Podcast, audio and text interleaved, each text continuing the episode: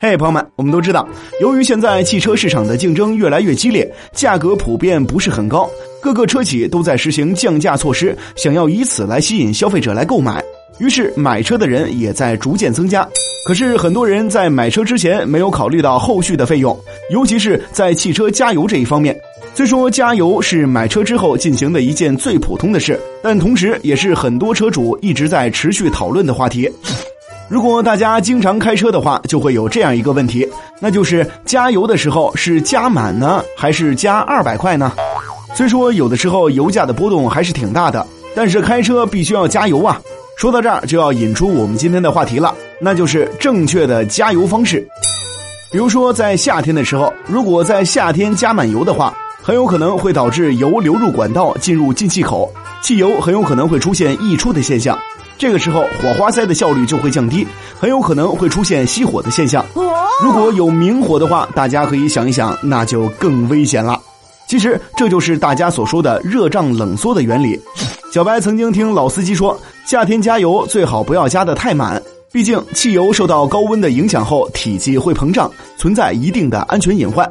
那汽油既然不能加的太满，那我一次加二百块行不行呢？其实啊，加二百这种做法基本上没有什么科学性，纯粹是为了方便结算加油费，哈哈，不用找零。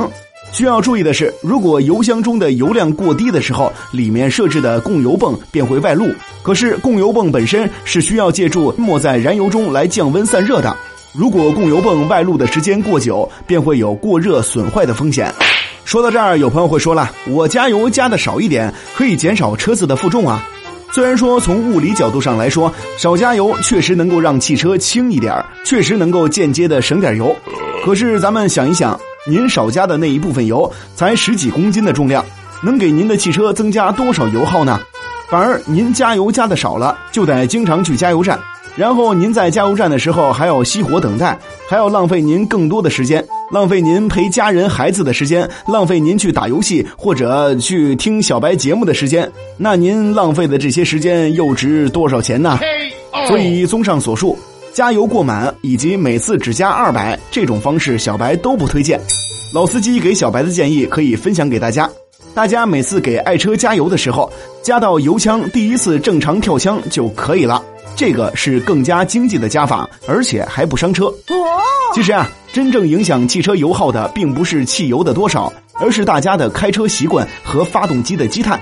一些不良的开车习惯，就比如说猛踩油门和刹车，都会加大车子的油耗。